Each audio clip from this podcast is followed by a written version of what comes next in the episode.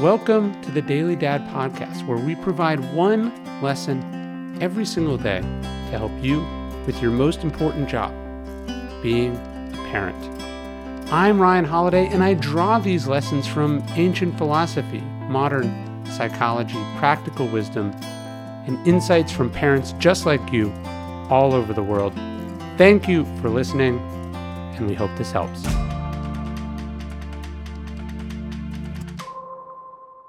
If it works, do it again. We parents are like field goal kickers. Just like if a certain shirt or a pair of socks brings a kicker luck, we're always looking for something, anything that will give us an edge.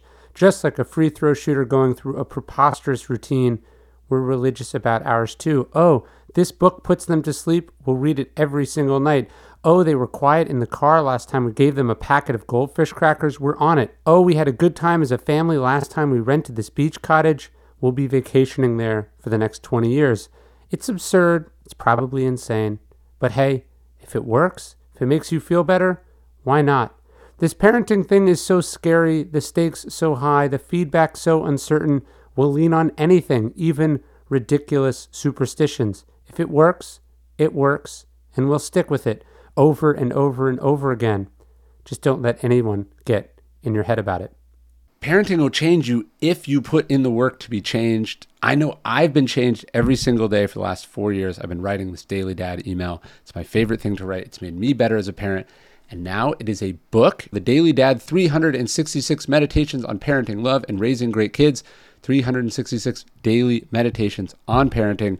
Slice up the year in these little pieces. You start each day with something really intentional, designed to make you better, something to think about, something to help you with your most important job.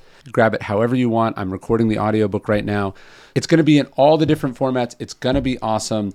Lots of great lessons in there. If you've gotten anything out of the Daily Dad podcast over the years, anything out of my writing, it would mean so much if you could support me on this.